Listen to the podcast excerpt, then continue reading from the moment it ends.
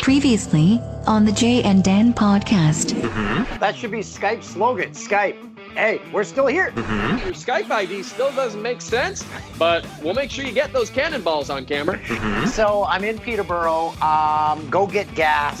There's a voicemail saying uh, the driver of, and they describe the vehicle with a license plate, a 50 something man wearing a mask filled up the vehicle and then left without paying. So I was very offended. I'm 44. I was described as a 50 something man in a 50, mask. not just 50, 50 something. Mm-hmm. Me and my boys, I became their dad. Mm-hmm. My kitchen is hot as hell, and Ron is just being a jerk. He's just like, stop. Meow. Mm-hmm. Ron is going to be a big part of me and my boys. I'm okay with that. Can Ron talk? Can Ron talk? But he only talks to me. Like he, yes, yes. well, I'm trying to. God damn it, Ron, get off the camera. Yeah, Ron, stop. Hey, He's hey, get- put me down, man. Mother always picking me up. You're listening to the Jay and Dan podcast. Brought to you by our friends at McDonald's.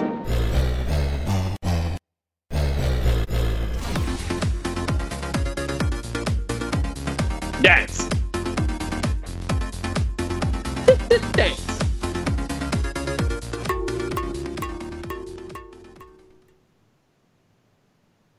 Oh, hi.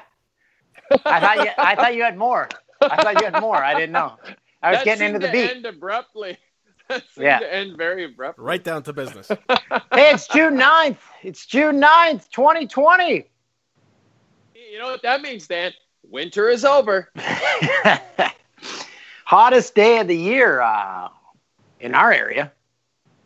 That was absolutely awesome outside, unless you didn't have air conditioning inside, like producer Tim and yourself just a couple of weeks ago. But thankfully, you guys, you got both of those uh, problems solved. Yeah, AC's back on. It's like a meat locker in here. Hey, this uh, I uh, added on Twitter here.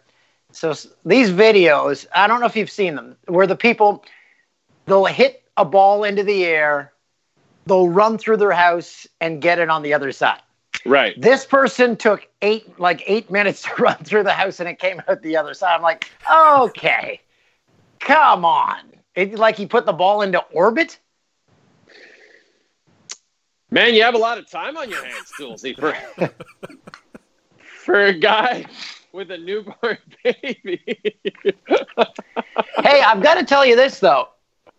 When you've got two kids, both um, in close to double digits, and you have a newborn, you got built-in babysitters. It's like, hey, should have thought of this before. how how would you have thought of it before? I know, I know. That was. I was hoping you'd pick up on that.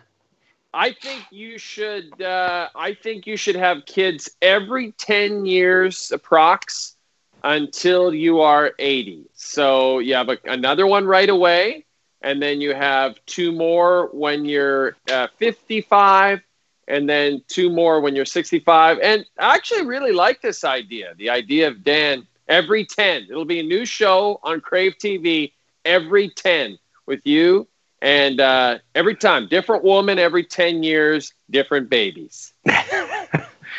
Uh, if I get paid for it, sure, why not? More the merrier.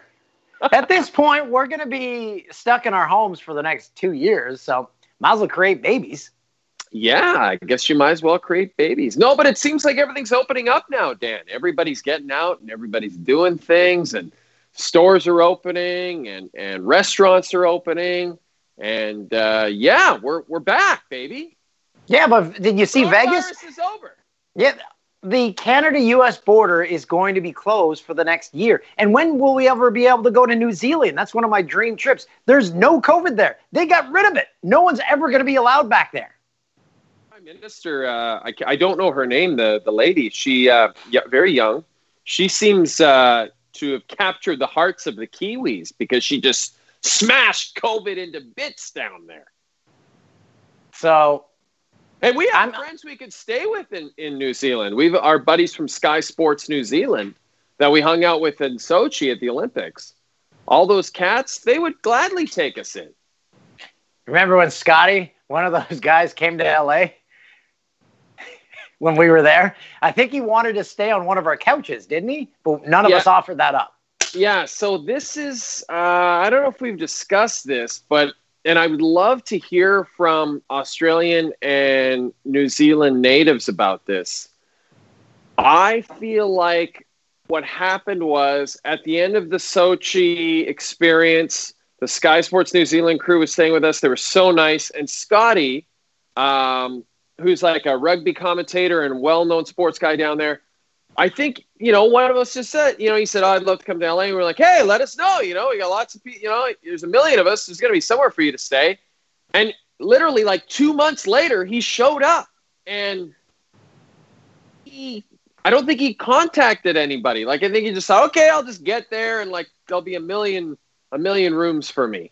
And I remember uh, we went out with him one night to a bar, and he was just like afterward he's like yeah can you drive me to my hotel? And i was like yeah i'm sorry man. Like uh I hope this hope this hasn't been a really expensive trip for you since you didn't have anywhere to stay but this hotel i'm taking you to. Uh yeah it's just different. I think the aussies and kiwis uh they're happy to stay on couches and uh sometimes the north americans are just not ready to offer them up. The last time I let a buddy stay on a couch, I was working in Vancouver, late 90s. And after a week of it, my girlfriend at the time said, When's when's this gonna? When's he leaving? Is there a time limit on this?" And I okay finally had to you were "Buddy, living with a woman and you said that your buddy could stay with you on your couch like you didn't think that was going to be a problem no, I was like 20 something. I was like 21, 22. I'm like, hey, all right, this is gonna be great." Because I, none of my friends had ever been in Vancouver, so if they came there, they'd come visit. We had a good time. So you'd have like a one, two day visit with most people, and then they move on. This guy, though, after one week, I said, okay. How do you say that to a buddy? You got to get out. Yeah, but did you talk to your then girlfriend? And I assume you had children with that girlfriend. No. Did you talk No. to her? Did you talk to her about this guy coming to stay, or did he just show up like Scotty did? Oh no, I said, yeah, my buddy's coming. He's gonna sleep on the couch, and she's like, yeah, whatever, I don't care. And then, uh, and then uh, he overstayed his welcome. Right. And now he and that ex girlfriend are now a couple. No, she actually lives in London. I saw her at the London Olympics when we were, we were there. She uh, married a Russian, a Russian financier. Okay, she definitely upgraded, is what you're saying. exactly. man, what a what a life we lead. What a life we lead. Um, well, Dan, I just saw something. Speaking of Twitter, a friend of mine just sent me something. He said that uh, it seems that all the hipsters of Toronto who went to Trinity Bellwoods Park that day, and that was a big deal, and, and they all showed up at once, and they weren't social distancing. Everyone was upset. Turns out there has not been a significant increase in COVID because of that uh, park incident. So I guess uh, what I'm trying to say is, hey, hipsters, get out there and each other. well, the hipsters, the vape, the vape fumes. Or the hipsters vape? I don't think they vape, do they? I feel like I feel like vaping isn't cool. Like it's not a cool thing to do. You know what I mean? Like I think Yeah. it's a maybe it's from a health perspective, it's better than smoking. I guess I don't know, but maybe it isn't better. But I don't see a lot of hipsters, and as you know, Dan, I live in like a hipster central down here. I, I don't see a lot of them with the with the Juul or or the big giant vape that looks like it's like a piece of uh, audio equipment or something. No, it looks like a, a part of a car. Yeah, exactly. Looks like a giant spark plug or something like that. It's uh yeah, I don't I don't see any hipsters vaping. You know what I do see them doing? Smoking. Oh, smoking's back? I feel like smoking's uh never well. I just feel like it's some people are just gonna like doing it. Anyway, I was never that guy. Man, I know you weren't. I don't think Stoff was, but but producer Tim was and is. Hey, going for a dart. Yeah. First time uh, I I don't know if I've told this story. First time I had a dart, I uh, snuck it out of my uh, my brother's pack that he hid in his uh, jacket or something on the farm. Hopped on the four wheeler, went out to the middle of the field, lit that baby up, and then uh, proceeded to puke for about an hour after. the thing with the cigarette smoke, it just it's so sharp. It hits your lungs Yes, like and needles. then it's like and ah. then if you if you aren't a smoker, you start sweating. You're like, am I gonna die? Yeah, I, I uh, my first experience with cigarette smoke, believe it or not, was uh, a cigarette and marijuana joint rolled together. Like I had a friend who was a smoker, right, and she liked to roll uh, marijuana and tobacco together into joints because for some reason she thought I don't know why she did that. I They, so they always said, "Oh, this is smoother this way." No, it's not. Right. And then she didn't tell me she was doing that. So then I take, you know, a hit and I'm like, what the hell is this? What is stabbing me in the heart right now? What is that? Smoke stabbing me right in the heart. I hate I was not a fan. And uh, I remain not a fan of smoking. However, I love the idea of you, me, and Stoff. When we all turn 50, we all just take up smoking. We just take it up. We just start doing it. And then we not only take it up, we become three pack a day dart hackers. Like we crush it, crush it from Well- 50 to 80. My brother Vince, who is uh, on this podcast, he's been on it before. As he always says, he's a he's a smoker. He said, "Yeah, it takes years off your life, but all the bad years." I'm like, he might have a point. He might have a point. He might have a point. I mean, it's a stress reliever for a lot of people. I know it is a stress reliever for producer Tim. Can you imagine Tim as stressed out as he is? Tim plus no darts? That's that's a Tim I don't want to see. Have you ever met a smoker that's not a talker? Because when you're a smoker, you're always having conversations with other smokers. And- yeah, you're you're not. and you that that really is be an that's that's exactly why I didn't take up smoking. And I like I don't want those conversations. You don't want to talk to those people uh, standing outside in the freezing cold in January outside of a restaurant or something like that. Yeah. Uh, someone someone trying to bum your cigs, right? You don't want that. Matthew Dumba, how are you, my friend? Good. How are you guys doing? We don't have great introductions on this podcast. We just sort of we just sort of see you pop up and we start talking to you. Where where are you at right now? I'm back in Calgary right now. Where are you guys at? We're in Toronto, while Dan's out, uh, just outside of. We're in the Greater Toronto area, I guess you could say. I'm in a little area. town called Orono, and on our welcome to Orono sign is Stanley Cup champion Bryan Bickell's name. Bex. That's, Yeah. that's, a, that's, a, that's, a, that's a player though. On those cup runs. whew, Yeah, that's right. That is a place. So, are you at your are you at your place in Calgary, Matthew? Is that where you spend your off season? Yeah, yeah, yeah. Back at the back at the crib. Um, yeah, I just had to come back here, get get out of uh, when this was all going down with the pandemic. Um, just kind of talk about closing the border, so I was just trying to get back here as uh, as fast as possible, so I, I wasn't stuck in the in the states. And uh, are you training currently with anyone in Calgary? Any other players? Um, one of my buddies I grew up with, uh, Dillon Heatherington. He plays for uh, Texas Stars. He's captain of Texas Stars, and he's up and down with Dallas.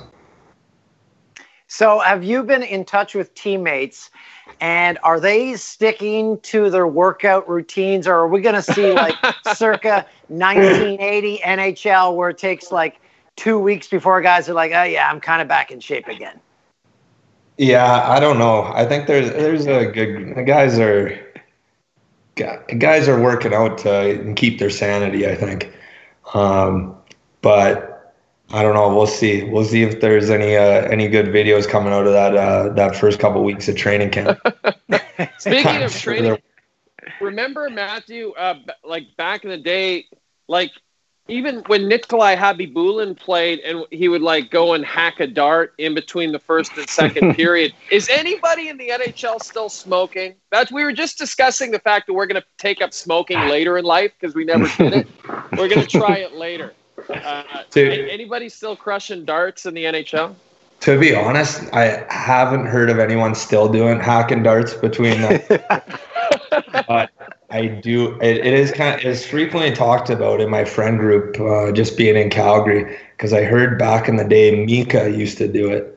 Yes, he yes. it- that's everyone's favorite goaltender around here, and um, yeah, even the fact that he was uh, smoking darts in between periods, or, or maybe smoking darts in between periods, um, is just a They, tr- they call that they, they call that the uh, Guy Lafleur smoking darts between periods Right. because Lafleur did that. And I don't know, Matthew, if you ever seen the video of um, Al Iafrate. Uh, he's about to do a, a post game interview, and he's hacking on a dart, and he's like, "How much do I have?" And they're like, "30 seconds." He's like, takes one more haul and then just flicks it off camera. I don't know. Some of the you hear stories about in some of the rinks that back in the day, like guys had specific rooms built for them or areas that they would go to, whether it's like the showers or they were like sneaking off away from the locker room. But uh, no, the game's changed a lot since then. Okay, so we've got the smoking. What is the the strangest current thing that you've seen a player do? Like we've seen Ovi drink a Coca Cola on the bench. I, I see that. You need sugar in your system. What's the strangest thing you've seen a teammate or an opponent do where you're like, what the hell's that guy doing? Um, the coke on the bench, I've actually seen. That's that's actually normal things. But people people put it in the in the Gatorade bottle. Sometimes hide it a little, you know. Well, But- Colby Armstrong, Matthew said about that. It wasn't just the sugar, but that you know, guys, if they're nervous, sometimes like a Coke, you know, will sort of settle their stomachs down a little bit. That that was his theory about it. I'll be honest. In between in between the second and third, I, I treat myself to a Coke. And I, some, sometimes I'll be like battling in the first, like thinking about the Coke. Like, hey, let's get there. Third period's your period, buddy. just wait, just wait to get this full in you. What about Pedialyte? Are guys crushing Pedialyte still? You're seeing that. You're seeing that uh, on the plane. Like they're dishing out Pedialytes, maybe on back to back. I- I'm not really a big fan of the Pedialyte, but I've seen a couple Pedialyte tonics on the plane. yes. Um, so okay, we we kind of have to get serious with you because you are part of a big, big announcement uh, this week, Matthew. Uh, you are on the executive committee of the Hockey Diversity Alliance that has just been formed. Uh, Akim Aliu and Evander Kane are the co-chairs, and then you're part of the executive committee with uh, Wayne Simmonds, Chris Stewart, uh, Joel Ward, who recently retired, among others. First of all, um, this all come about exactly, and and was it Akim and was it Evander that sort of spearheaded it? Um, yeah, it was. It came about probably. We've been talking since uh, November, um, and then it just happened to be um, this seven guys who kind of stuck together. Um, we've all either played together or you know are acquainted through each other in some way or another. So um, it's cool having a group that um, everyone's everyone's um, friends with, and we just we've just been talking constantly for um, the last week and a bit or two weeks, um, every day or every other day for you know hours at a time. So um, we've done our due diligence, and um, announcing it uh, announcing it yesterday was kind of the first big step. Now, do you are you going to be a sounding board for for players right now? Um, how's this going to work? Because uh, we've seen stories coming out of the uh, the GTHL in Toronto, uh, what it was like uh, for some players uh, playing in that system being black, and you saw Akim's story. Are we? Are you guys going to help these people tell these stories? Are you going to be there uh, for you guys to listen to them? What are you, what's your guys' goal? I think, yeah, we've talked about that in a number of different ways, and uh, kind of a mentorship program has been uh, kind of floating around there. Um, but really, um, yeah, it is attacking those um, those minor league, the not even minor league, it's um the Minor hockey. minor hockey, yeah, minor hockey starting right from the start because I think that's where we all first, um, you know, dealt with racism, um, and that's that's so sad. Even just hearing guys' stories or hearing kids' stories about it, it's still happening today. Just you know, it, it pulls out um, pulls out my heart, and it just you know, it brings up all those feelings that I had um, when I was little, when I was going through that stuff uh, with my family, and you know, it's it's not right. So I think that's one of the biggest stands our, our group is going to take. And um, yeah, I think I think we're going to do um, some awesome stuff. And um, yeah, I'm really excited to just yeah share this with the world. Or did you uh, yourself, Matthew, experience a lot of racism uh, growing up uh, playing minor hockey? Yeah, uh, on a number of different occasions. Um, you know, it it affected my family to the point where you know you're leaving leaving rinks and um, you know mom would be in tears or just you know she'd just be irate. Um, you know, just yelling on, on the way out of the rink and you know having dad us could try to just kind of get us into the car and then having those deep family talks um, later on in the night. But um, you know, going through all of that and then also, you know, not wanting my mom to feel like that way or my little brother see that, you know, I, I'd taken a lot of that stuff and, and bottled it up over the years. So when I got on with this group and started hearing guys' stories, um, it just made me think like this shouldn't this shouldn't be a conversation that um, parents have to have with their kids. You shouldn't have to sit down with your child and tell them, hey, like you got to take the high road and you got to uh, you got to have tough skin and work through this. They're they're only doing that because that's their that's the only thing they have on you. Um, you know that that conversation doesn't really happen um, with white parents, um, and it, it shouldn't happen. It shouldn't be in our game at all. So you mentioned the the talks you had to have with your parents, but there must have been a part of you. If I had to experience that, I'd just say this, them. Why do I want to put myself through this? I'm never going back to that rink.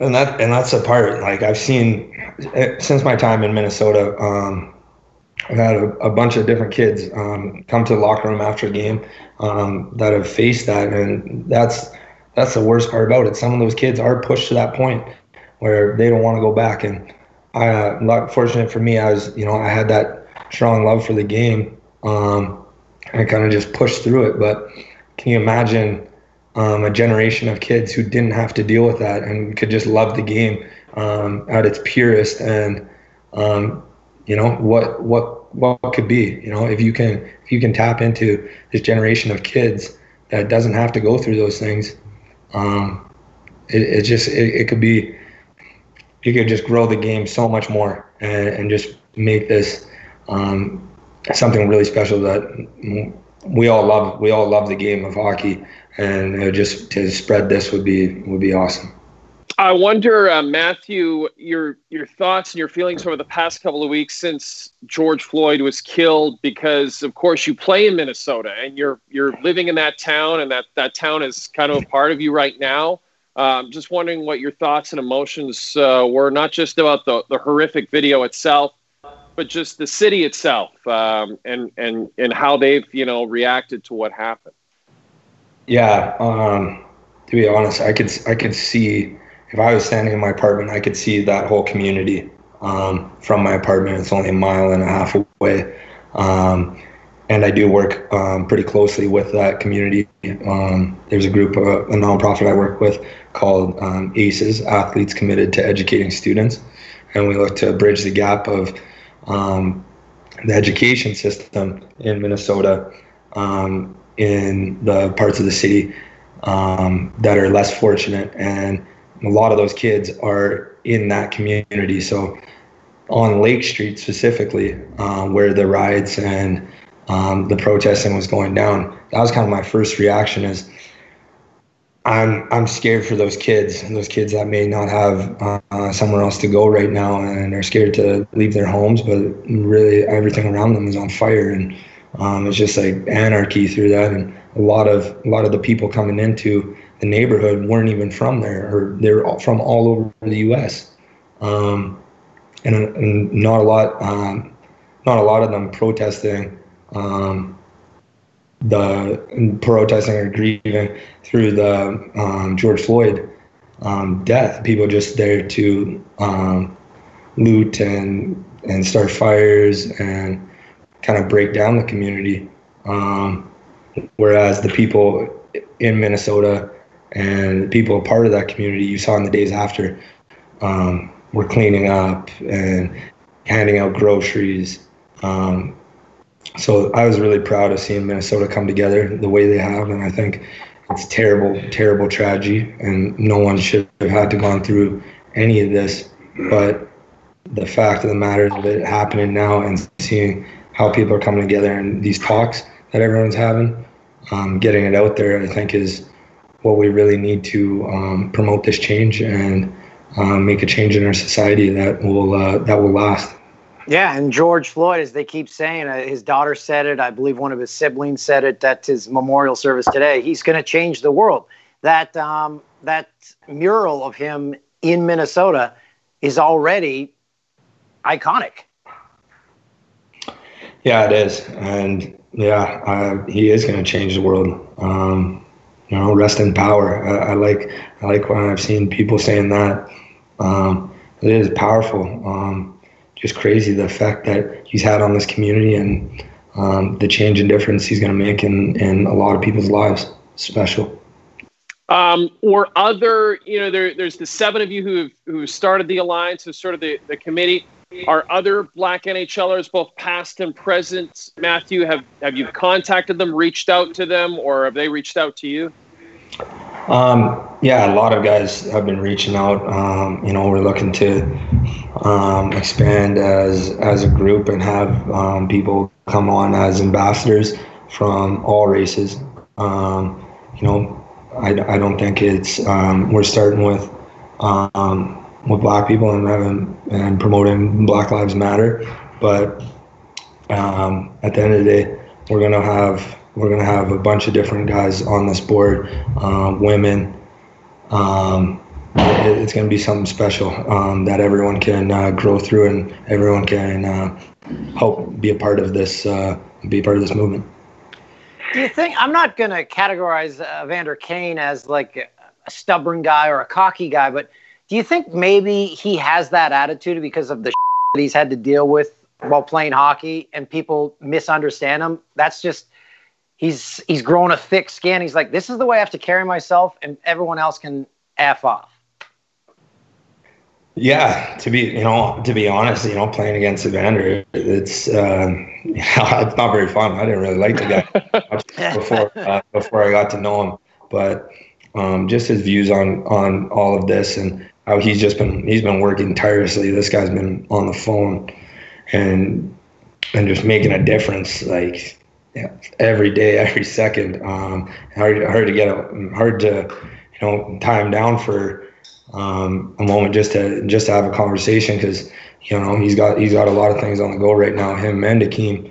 Um, but yeah, he's always had to you know play with that chip on his shoulder, and you see that in his game. You see that you know in a lot of our games. So um, you know, it, it, it, could have been a reason why he got to where he was and why he is a little misunderstood. But I think once you get to know him and what is uh, what his heart is is about, um, you'll you'll be able to understand more and, uh, and and like him a lot more. All right, let's uh, let's lighten things up. Favorite thing about playing for uh, Red Deer and Junior? Ooh, favorite thing playing in Red Deer.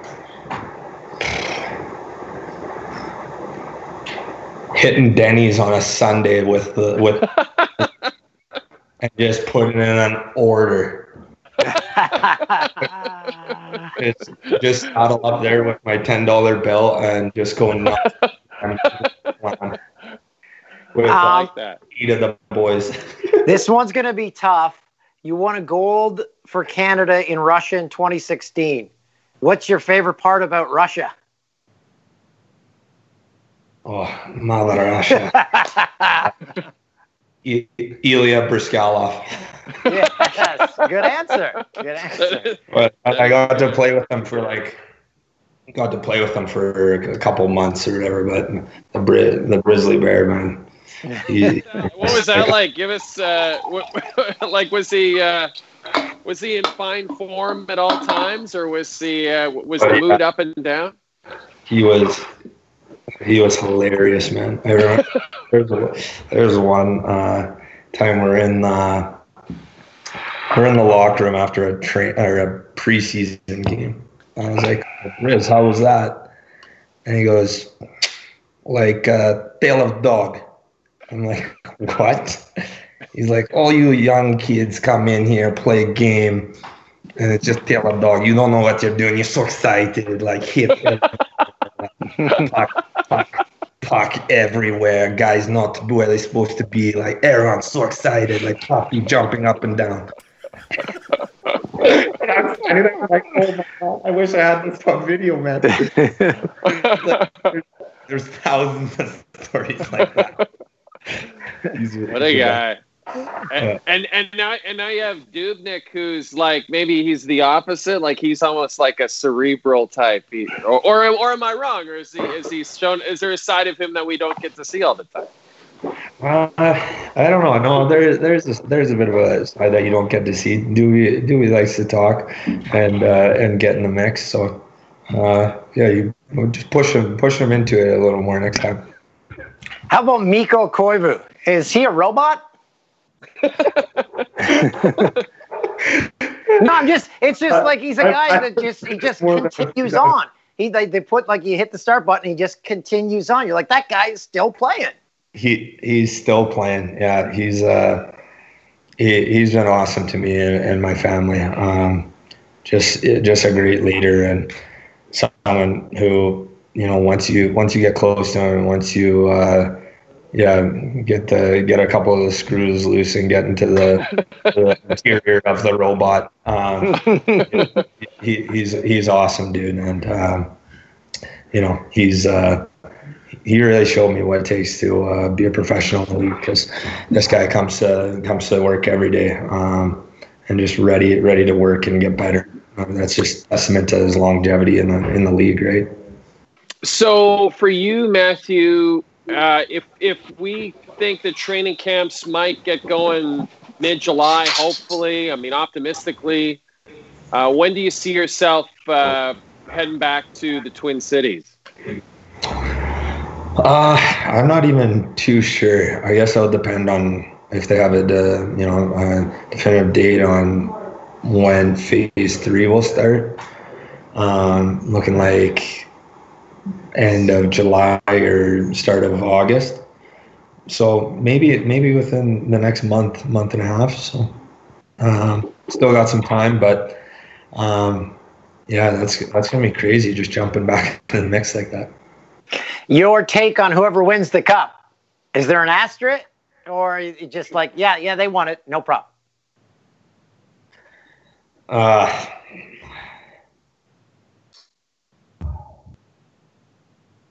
if Wa- if the Wild wins the cup, there's no asterisk. there's no asterisk. I'm a champ. You guys are not taking that away from me. No one.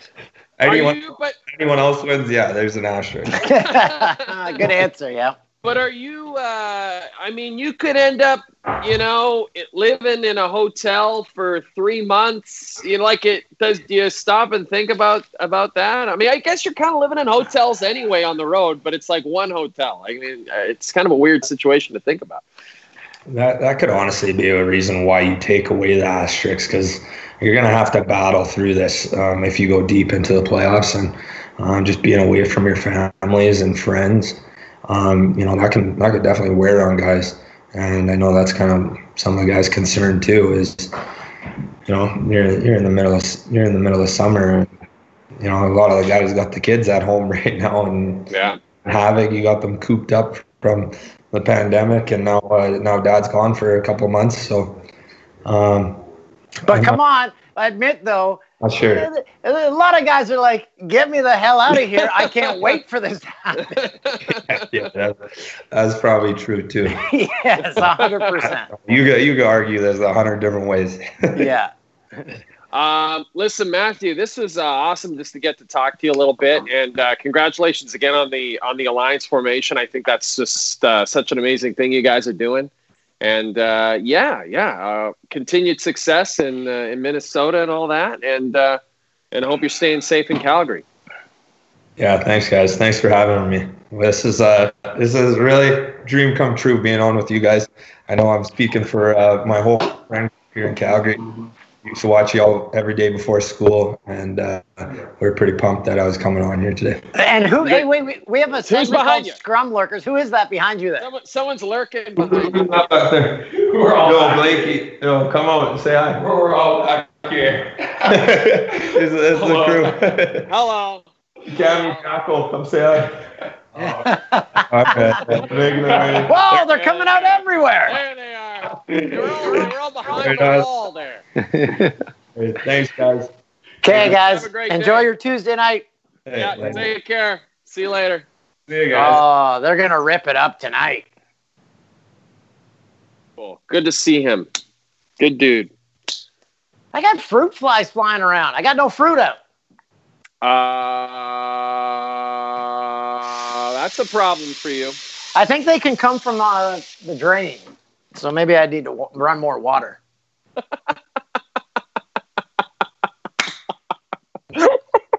they can. Other other things can come from the drain too.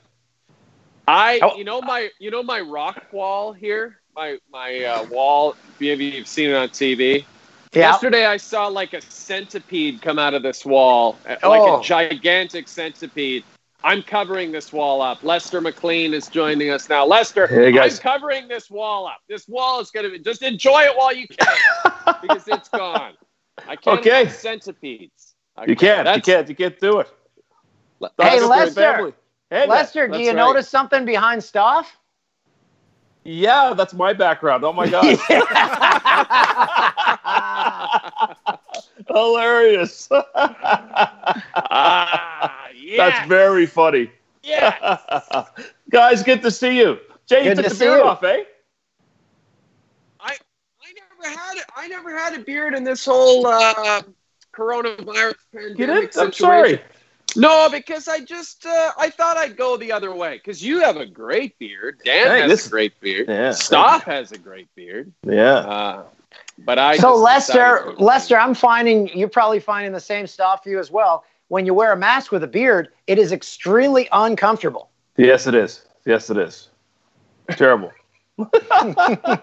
so Lester, we should probably to those uh, who who don't know you, you um, you've been uh, working behind the scenes at TSN for uh, pretty much as long as I've ever been at TSN. I remember you being. When did you come to the network? I started in, on September 25th, 1995, sir. So I'm so you're 24 year years in. before me. Yeah. Wow, that's crazy. That's crazy. Yeah. What is your what is your uh, your current role uh, at the network? My official role is program manager, TSN, and ESPN Classic. Okay, what does that mean? Well, I mean, uh, well, quite frankly, in the last couple of, of, of, of months, it's meant it's meant that I've been front and center because obviously not our, our my my specific role is non-live programming and barter deals and captioning and stuff like that. So that's been that's all we've been doing really. I mean, we've got some live stuff, and obviously you guys came back and everything, but we got NASCAR, we've got UFC, and other properties coming back, but a lot of it's still a lot of our archives. So that means going back into to archives, going back to 2009 and 2008 and 2005 to grab stuff. So it's been busy, but it's been really good. It's been uh, it's been nice to sort of see what we've done and and uh, you know go back to play at the times like 19, like 2005 when it was like oh this this broadcast is available in TSN HD. You know, of course, you know what I mean. Like, so, but right, it's been very cool. It's been a lot of fun. So So Lester, Yeah. are you in on when people are pitching documentaries and have you seen some like wild pitches where you're like, that's never going to be seen by another human? You must I've have seen- some wild things that you've seen.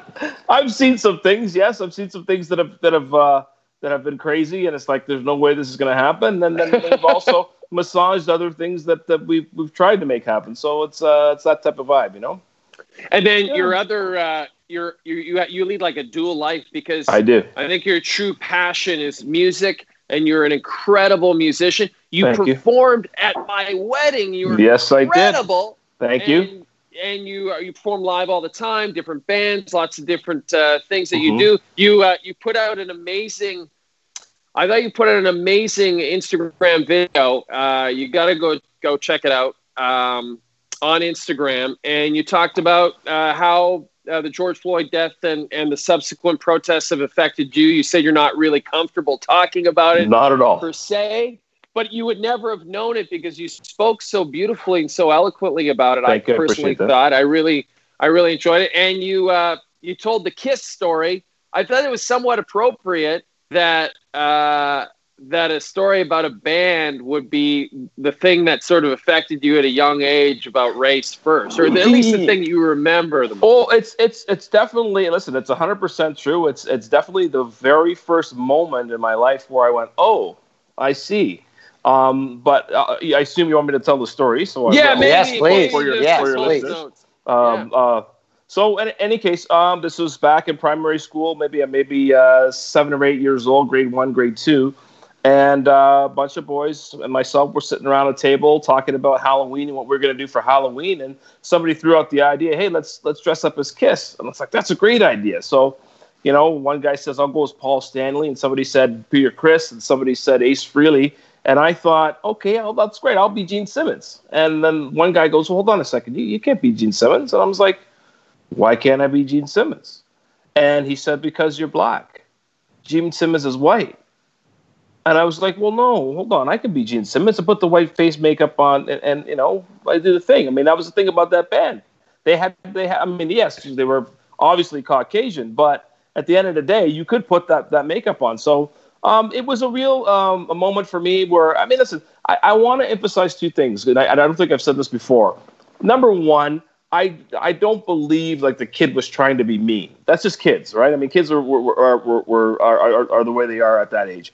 But I think the second thing is I didn't come away from this that situation or that incident being crushed. In fact, it was the opposite for me. It was actually the, probably the last time that anybody was going to tell me I wasn't going to do anything, do something because of the color of my skin again, and that really sort of stuck with me. That's kind of the fire in my belly um, that, that, uh, that that that was lit in my belly at the time. As I sit here with my dreadlocks and my beard, but um, So okay, so Lester, then I I love you know your I just loved your message. I just thought it was Thank it was um, it was really poignant, and you talked about people who had reached out to you, uh, specifically white friends who had reached out to you. I feel like Mhm. that's something that uh, you know I myself have tried to do with with black friends, and it's sort of like an awkward thing. I don't, know, you know, you're feeling like you feel like uh, you're feeling something for your friend. You want to uh, to let them know you're thinking about them. Um, and I thought you just said it so eloquently. You know, you that you appreciated what was being said, and and yeah, Well- it's it's kind of a tough thing. It is a tough thing, and you know, and since I've posted this, like I got to tell you, I, I'm overwhelmed by the response to that video. I mean, a lot of people have posted it and asked me to share it, and I think that's fantastic. And again, I appreciate you guys having me on to talk about this because, as uncomfortable as I am, it's important. But I had I had two specific conversations that I want to bring up. One was uh, yesterday. A friend of mine that I'd known since uh, since high school. She called me up. We were in band class together in band camp, and Wow. um, but she, she phoned me up and she said, you know, she saw my video she was very moved and touched and everything. And she pointed out to me that there was an incident. Her father, unfortunately, her father had some racist, uh, in, in some racist quality, tall, uh, qualities.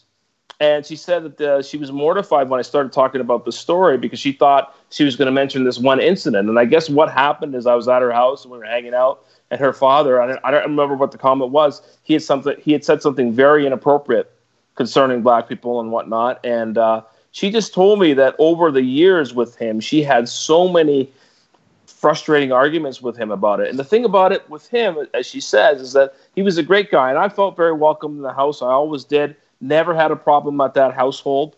But um, she told me that you know, Pakistani neighbor neighbor that they had always got got along with them, no problems. They were buddies. They had drinks, whatever. And you know, but yet there's somehow there was this bias when it came to watching the news, and she would make certain comments and whatnot. So she said to me that she wanted to tell me that you know, again, she felt very bad about that. She wanted to tell, me that she stood up for for uh, against racism with her dad, which is very difficult. And listen, I mentioned in the video, you're going to have to confront uh, family members. You're going to have to confront people um, that are that are that are colleagues. You're going to have to come from people maybe to play on your hockey team and say this this is enough, right? But this is the types of things she was doing back then, so it's very good. And and consequently, she has a daughter now, and the daughter is very very tall and very open in, on, on all ways, and and and that's really good, you know, because they talked about it. So it's Yeah, important. um, yeah. Sherry Ford, I don't know if you guys saw Yes. um, our colleague. Yes. She put out an outstanding article, and it's like, Yeah. And I, I tweeted her, I'm like, so many people have to come to grips with, about the family member where it's not just like, oh, that's just how he is. I remember um, leaving my grandmother's apartment. We'd go visit her apartment in Peterborough and didn't have a racist bone in her body. She probably never saw a blackface in her life. And there's the the type of nuts that are called N-word toes at the time. So that's what the nut was called. And she would say that as soon as we left. My dad would get us in the elevator. She he's like, that word your grandma said about those nuts. Never say that word.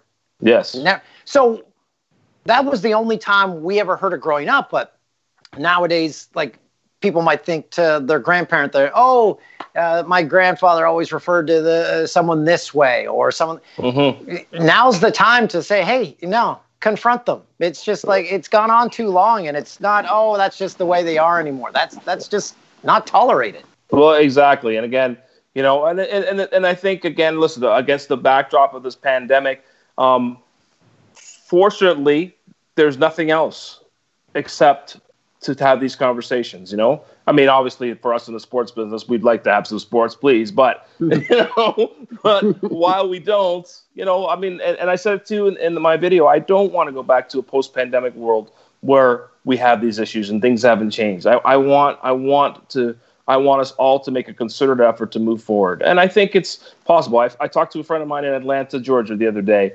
Um, she lived in Brooklyn, New York, all of her life, and uh, she moved down to Atlanta three years ago. And it's a different world down there. And she said, for the first time in her life, she feels like this is different. This is something different that's happening now. And that's Mhm. really important for, for a woman from Brooklyn. I'll, I'll quote one more story. I just actually, before you guys called me, I had a conversation with a friend of mine, uh, Greek heritage. We've, we've gotten along for years and years, played music together. And he said that he's really, you know, not because he feels like he did anything wrong, but in fact, he's really sort of stepped back and had a look at his life and how he's conducted himself. And he's wondering if he could have, if he should have done more, if he should have said more at, at, at, various times in his life. And I think, again, I mean, that's that's great, and I don't want him to feel any guilt about it because I think that's an important part of this too. Don't feel guilty. Let's let's let's just have these conversations. Let's open it up and say, listen, guys, have a meaningful conversation about this. And look, if we do that, I think we'll be really good. Yeah, yeah. Let's start now. You know, everyone's Okay. looking back so much, right? No, but you know what I mean, Lester. Everyone's everyone's like, man, what I did this, I did that, and it's like, all right, let's let's do it, man. Let's start right now, Yeah. and let's make an honest change right now and, and push it forward. You know what I mean? Absolutely. That's that to me is the most important thing. Yeah, you said it best. You don't want to go back to the way it was before the pandemic. I couldn't No. agree more. I couldn't Mhm. agree more. Um, Lester, we also wanted to talk to you about the fact that you were a regular on the Rubber Boots podcast. Yes, friend indeed. Christoph. Yes. And, uh, the and award-winning means- producer, by the way, is he, listen. That guy, I'm gonna, I'm gonna, I'm gonna big you up, brother. You're outstanding, man. What what you do week in and week out, week out for us and for this podcast is amazing. So, yeah, man. Thank you, thank you, thank you. Yeah, hundred percent. Stoff is the best. I'm not sure what award I actually did win, but uh, I- I'll put it right on the mantle. The Screenies will have The Screenies. category Oh my God. for, uh, oh, who's that? Sorry, my uh, sorry, my daughters were FaceTiming there. I'll call them right back. Okay. You can talk to him now if you want. We can have a conversation. No, bring him in. Bring him in with us. um, but Lester, we, we really what we really wanted to talk to you about was the now infamous trip to the Turks and Caicos Yeah. to uh, the resort that James seems to not only know the manager but possibly have a stake in financially at this point. and uh, and the fact that that the entire Rubber Boots crew went down to the Turks and Caicos uh, for this trip. Uh, first of all, just would love to get your take on on what happened and when, when he told you you were going on the trip. Did you did you actually believe him? Oh, listen, listen. I will not look. You have to understand, Mr. Duthie and I, Jimmy, as we call him, uh, we go back a long way. We've been working together since 2002, doing a lot of different things musically for TSN, and obviously we have Puck Over Glass and Don't Take My Goal Away, and now this podcast. So uh, I, I'm not gonna, I'm not gonna say anything bad about that guy. But he, um, no, no. When when he started talking about the trip, I was like, okay, this is probably gonna happen. Uh, you know, and and uh, true to his word, we were all down there. He came and picked me up himself at the airport. uh, left-hand drive car, and uh, that was a fantastic five days. Um, that listen, and and again, I, I'm sure uh, you guys listen to the podcast, so you know all about the Wymara Resort and the Villa, and it, it was an outstanding place. I have to say that is easily the, the best resort I've ever stayed at in my life. For sure. So Duthie, Duthie is definitely part owner of that resort. Um, did he also get each of you to bring a suitcase to the airport to him there and not look inside it? Nothing like that. Nothing like that. yeah, yeah, sure, sure. Definitely. No, no, not at all. Not at all. I did stop at the And- duty free shop though. Oh, Yeah, okay. champagne. yeah. All right, that's fair. Yeah. That's fair. And Yeah. For for you, Lester, having to see, uh, man, I just like think of Duthie's body and and Stoff's body. uh, uh, you have to see so much of it. I mean, are you have you recovered? Uh, Ah, listen, uh, I've recovered just fine. You know, I'll tell you, it's funny because just before we took that trip, I had a I had a bunch of touring that I did, so I was on the road.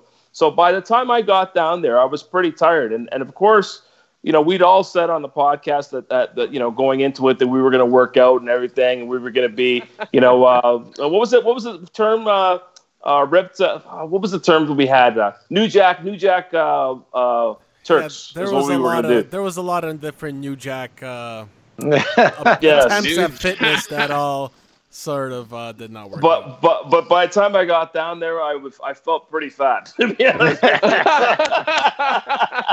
it didn't help that we were crushing beers at the fire and and you know we're eating burgers and oh listen, it was a good time. And I'll say this to you all. I'll say this to you, Jane, Dad. If you ever get the chance to go, do not hesitate. It's awesome.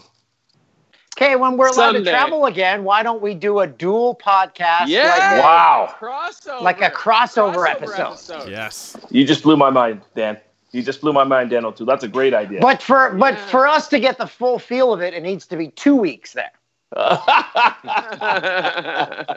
Listen, you know what? I think I mean I was there for one day less than everybody because I, as I said, I had a, a tour, so I had to, I had, I had an event that I had to do before I went down there. So I felt a little robbed that I didn't get that extra day. But um, listen, five days down there was just glorious, and I, I, I don't know if you've seen pictures, but we had the villa, and you walk out onto the onto the uh, the deck, and then you walk down, and there's water. Oh, beautiful, man, beautiful. Mm, I, I sounds would, I pretty would love good. to go back. Yes, it was good.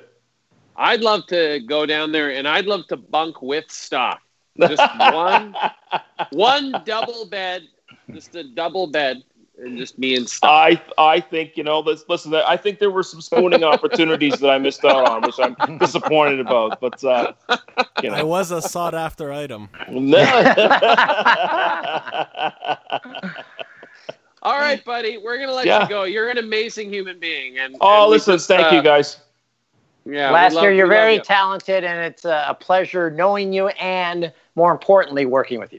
Thank you guys. I really appreciate it. God bless you all, and uh, and stay safe. Okay. See ya, bud. Okay, my Cheers. See you, buddy. Take care. All right. Bye bye. Bye bye. Yeah, I've seen Lester perform at two weddings, and I've also been to see him at least once when he was like playing a bar by me. So I've seen him three times live, and I have so much respect for people that are just good at music. Like Well, any he's- yeah. song, you're like, "W- is this the original version? But it can't be. He's playing it. Like yeah, it's- he's a multi instrumentalist. Plays in all plays in like a Elton John cover band called Elton Ron, which is hilarious, and they do tons and tons of gigs all over uh, the continent and in Europe and stuff. Um, but yeah, he played. I remember he um, he played kind of at our wedding when we were uh, when we were eating and all that, and, and people afterward was just like, "Who is that guy?" We're like, "Yeah, we work with him. He's amazing." Yeah. Programming ESPN Classic as we speak. Um, all right, we're out of time. This, uh, well, again, most people can't see the video. We put Ron to sleep. Ron really loves the spotlight. Yeah. Cat, the cat's been put to bed, as they say in the biz. Yeah. Yeah. Well, uh, I guess we'll uh, talk to you uh, next week. Yeah, it's been fun. Um, enjoy the uh, the pandemic. It's not going to be over for for another couple years. You're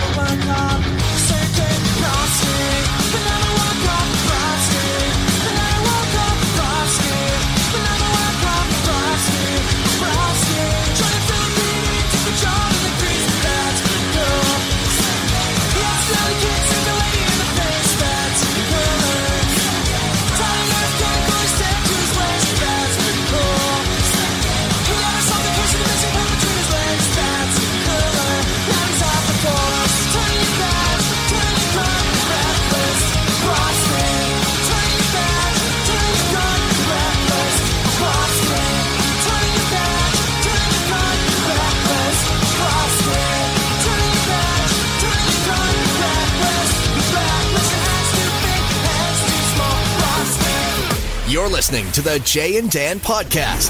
Brought to you by our friends at McDonald's.